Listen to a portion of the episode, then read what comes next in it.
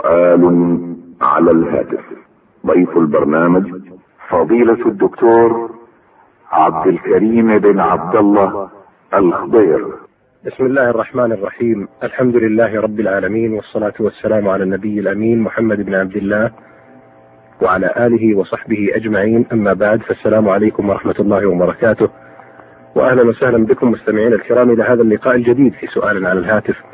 هذا البرنامج الذي يسعدنا أن نستضيف فيه فضيلة الشيخ الدكتور عبد الكريم بن عبد الله الخوي وفقه الله فحي الله فضيلته واهلا وسهلا بكم شيخ عبد الكريم. حياكم الله وبارك فيكم وفي الأخوة المستمعين. وبكم حفظكم الله. نأخذ المكالمة الأولى أخي الكريم. نعم. أه لو سمحت هذا سؤال هاتف. نعم يا أختي تفضل سؤالك.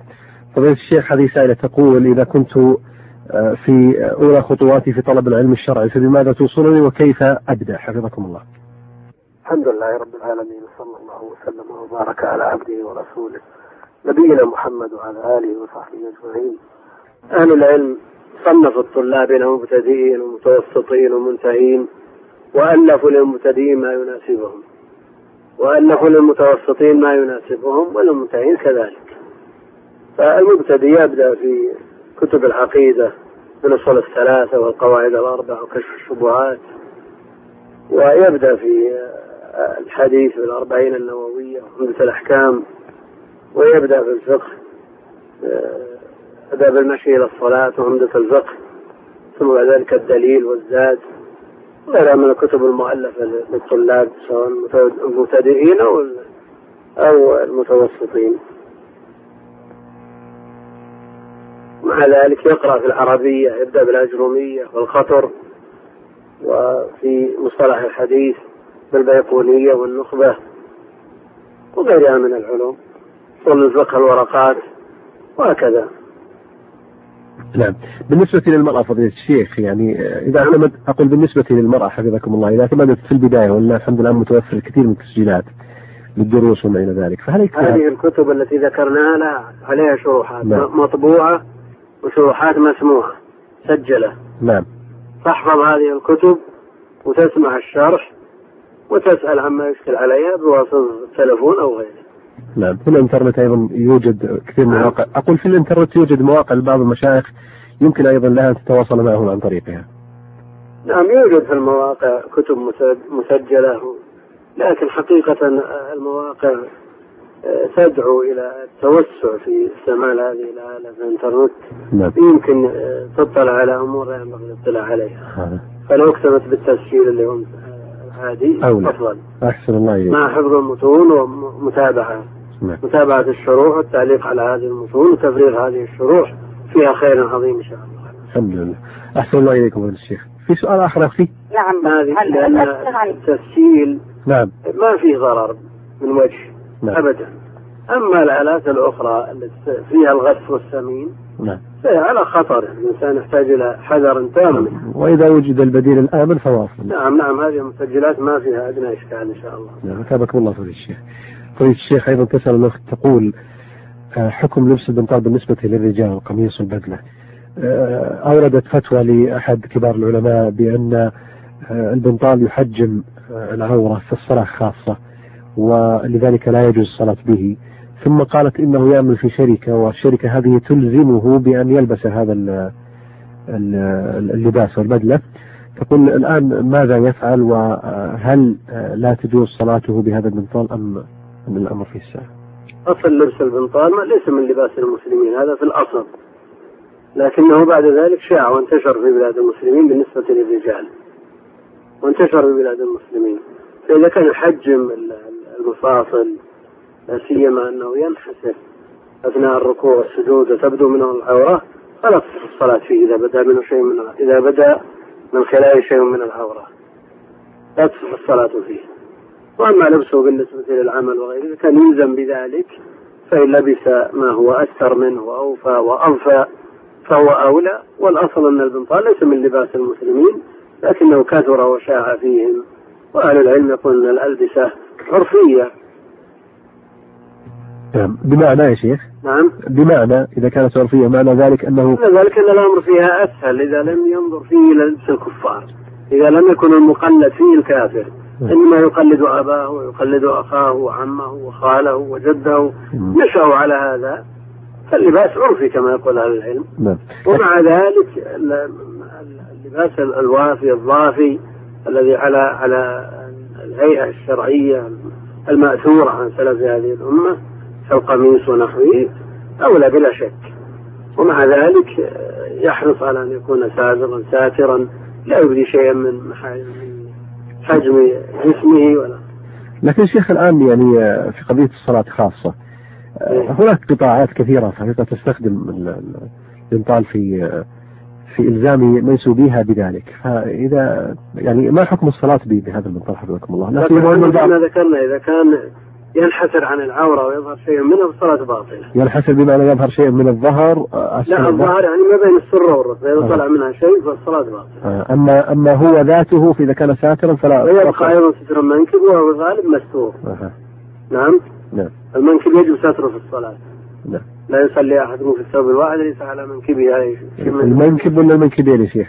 هو المنكب رواية أخرى نعم. لكن المنكب صح في الحديث. نعم. الله وقد يراد به الجنس يعني جنس المنكب. في- فيشمل الاثنين؟ نعم.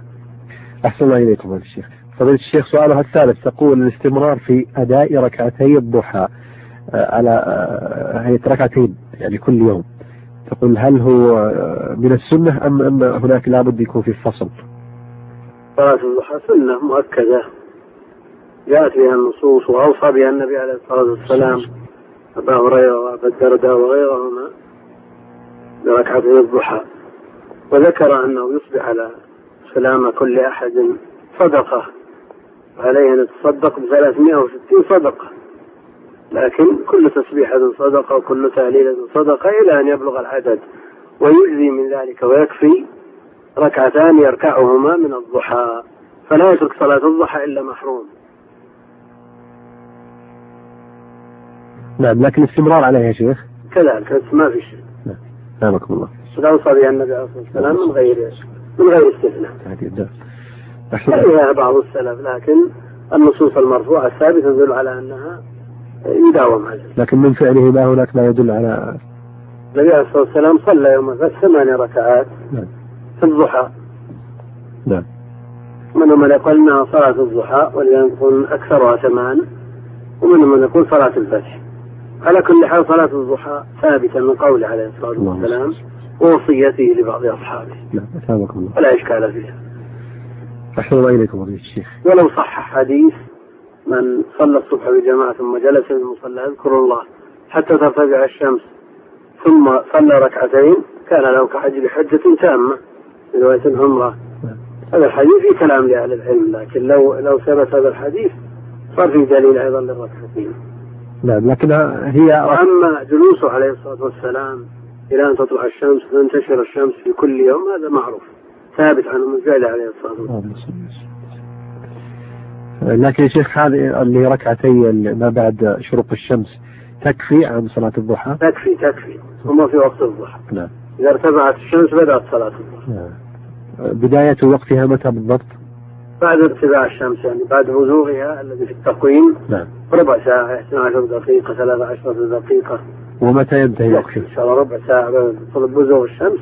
نعم. تكون قد ارتفعت. وآخر وقتها حفظكم الله. آخر وقتها إلى الزوال إلى الزوال قبيل الزوال إذا زالت الشمس إذا آه وقفت الشمس. حين يقوم قائم الظهيرة فلا صلاة. نعم. أثابكم الله خير الشيخ يعني قبل الزوال ينتهي وقته. نعم.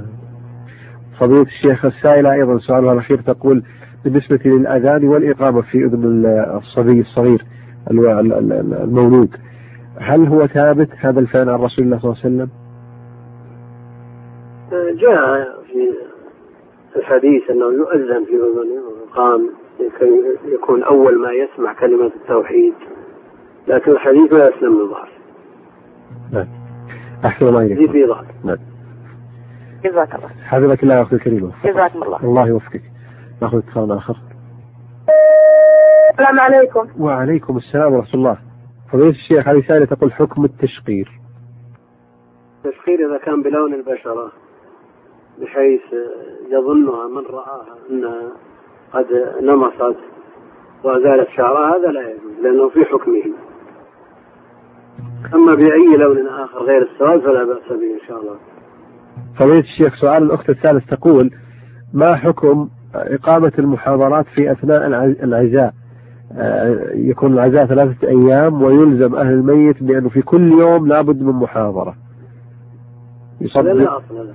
نعم. إلزامهم بمحاضرات في كل يوم لا أصل له. لكن إذا وجد من أهل العلم من لديهم ملاحظة لاحظها أثناء هذا الاجتماع أو في غيره من الاجتماعات المم- المماثلة أو موعظة. وأبداها للناس. وبين حكمها يؤجر على هذا. أما إن اتخذ عادة فلا أصل له. نعم أحسن الله إليكم فضيلة الشيخ الله يسلمك حفظك الله نعم. جزاكم الله خير. السلام عليكم. وإياك عليكم السلام ورحمة الله ناخذ اتصال آخر. نعم. عليكم السلام ورحمة الله. السلام عليكم تفضل السؤال يا أختي.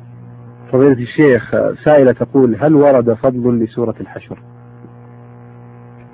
جاء في فضل آخرها مشتمل على بعض الأسماء الحسنى. نعم. فضل آخرها ما يدل على أنها تقرأ لكن لا يسلم من ضعف أيضا. ما ورد فيها ما يسلم من ضعف. تسأل تقول حديث من قرأ سورة الحشر في ليل أو نهار فقبضه الله آه، فهو في الجنة أو كما ذكر. تقول هذا الحديث ما صح ما, يذكر في فضائل السور لكن ما ما يثبت. ما يثبت. فضيلة الشيخ آه، السائلة أيضا تقول أنها دخلت مع الإمام في صلاة العشاء وهو راكع للركعة الثانية. فكيف تتم الصلاة؟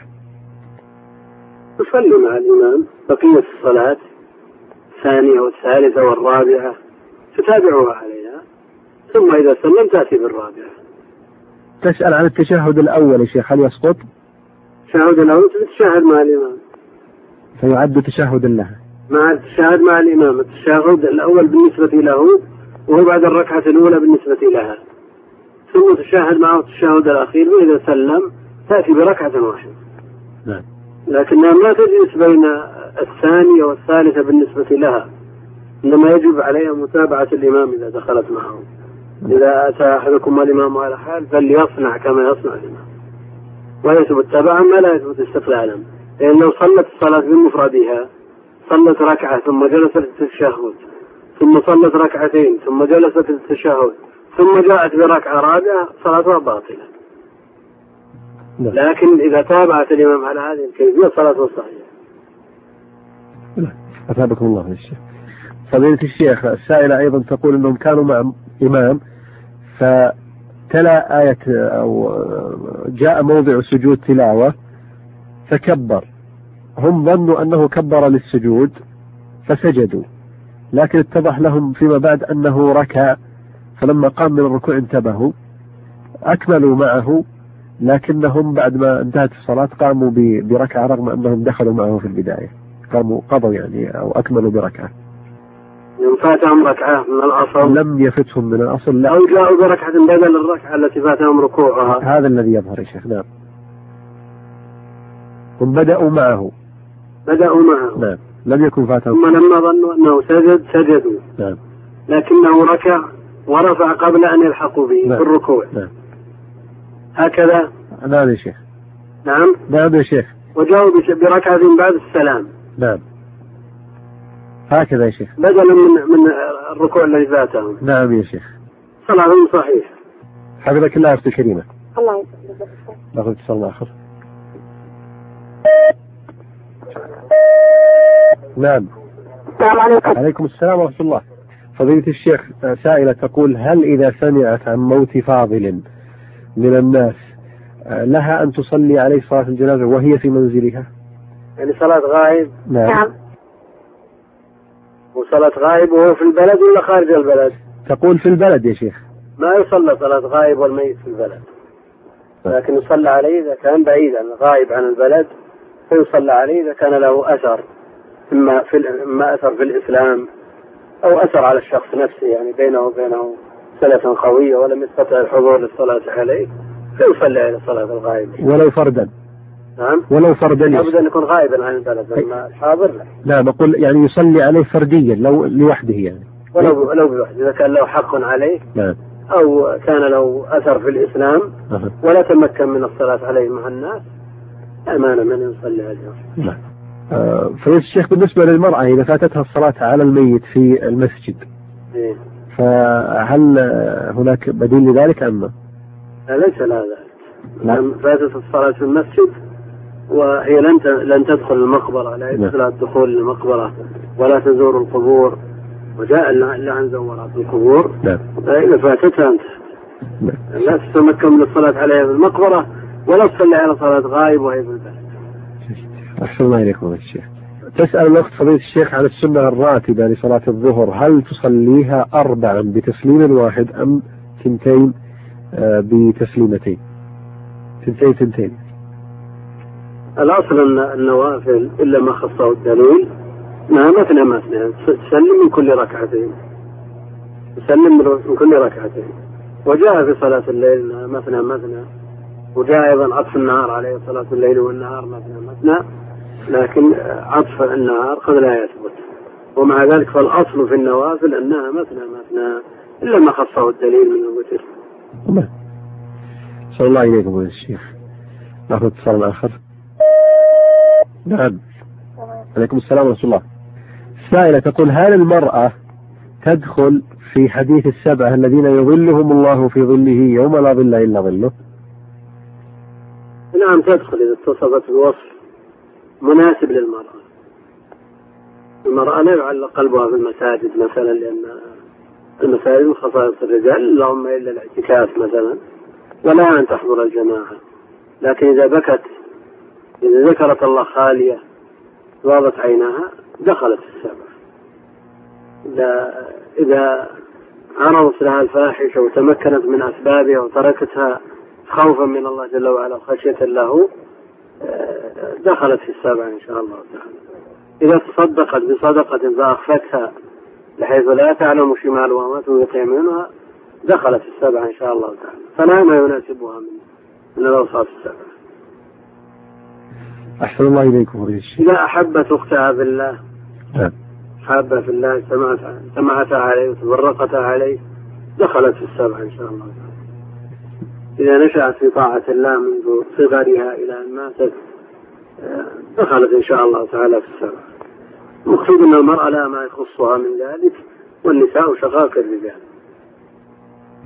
أحسن الله إليكم فضيلة الشيخ سؤال آخر أخي. فضيلة الشيخ السائلة تسأل عن جملة تردد في بعض الأدعية تقول اللهم إني لا أسألك رد القضاء ولكن أسألك اللطف فيه فهل هذه الجملة سليمة؟ لا ليست بسليمة. الإنسان يدعو بما, بما يحتاج بما يحتاج إليه. وما عند الله وما كتبه الله جل وعلا. فأمره نافذ ومشيئته نافذة. إنما تسأل جل الله جل وعلا ما ينفعها في دينها ودنياها. بهذه الإجابة مستمعينا الكرام نصل إلى ختام هذه الحلقة. نتقدم في ختامها بالشكر الجزيل لفضيلة الشيخ الدكتور عبد الكريم بن عبد الله الخضير الذي أجاب على استفساراتكم الهاتفية مستمعينا الكرام. نلقاكم بإذن الله تعالى وأنتم بخير. والسلام عليكم ورحمة الله وبركاته.